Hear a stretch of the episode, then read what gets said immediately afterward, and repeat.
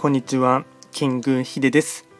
そしていつもこちらのラジオの収録を聞いていただきましてありがとうございます。トレンド気学とは、トレンドと気学を掛け合わせました造語でありまして、主には旧世気学とトレンド、流行、社会情勢なんかを交えながら、毎月定期的にですね、運勢とあとは開運行動に関して簡単にお話をしております。で、今回やっていきたいテーマといたしましては、にせんにじゅうさんねんにがつの時刻土星の運勢を簡単に解説していきたいと思います。ただしにがつと言いましても、気学の場合暦は旧暦で見ていきますので、具体的な日数で言いますと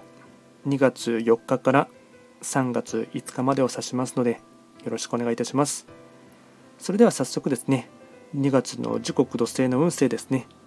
まずは全体運といたしまして、全体運は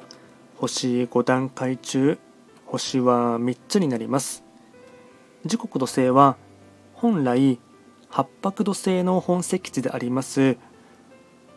北東の場所に巡っていきますので、方位学の作用といたしましては北東とか、あとはこの場所は新しい切り返しとか、あとは何かをですね、変化対応していく必要があります。八白土星の影響を色濃く受ける一月となっていきます。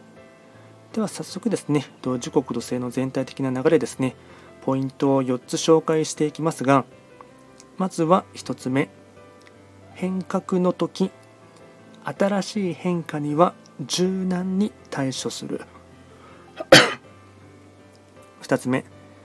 大きな目標、課題に向かい協力体制を整える。みっつめ、予想外なトラブルあり、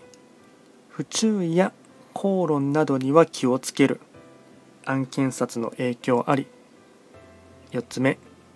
チャンスをつかむために事前の根回しや話し合いの時間を作る。総じて時代や環境の変化を前向きに捉える姿勢、これがとても大事になってきます。あとはですね、開運行動もこちらはポイントをよっつ紹介していきますが、まずは開運行動のひとつめ、アドバイスを求める。ふたつめ、普段行かないような場所やものに触れる。みっつめ、歯の定期検診。よっつめ、ホテルや旅館で静養。これが開運行動につながっていきます。あとはですね、ラッキーアイテムといたしまして、食べ物に関しましてはハヤシライス、明太子、焼き芋、笹団子、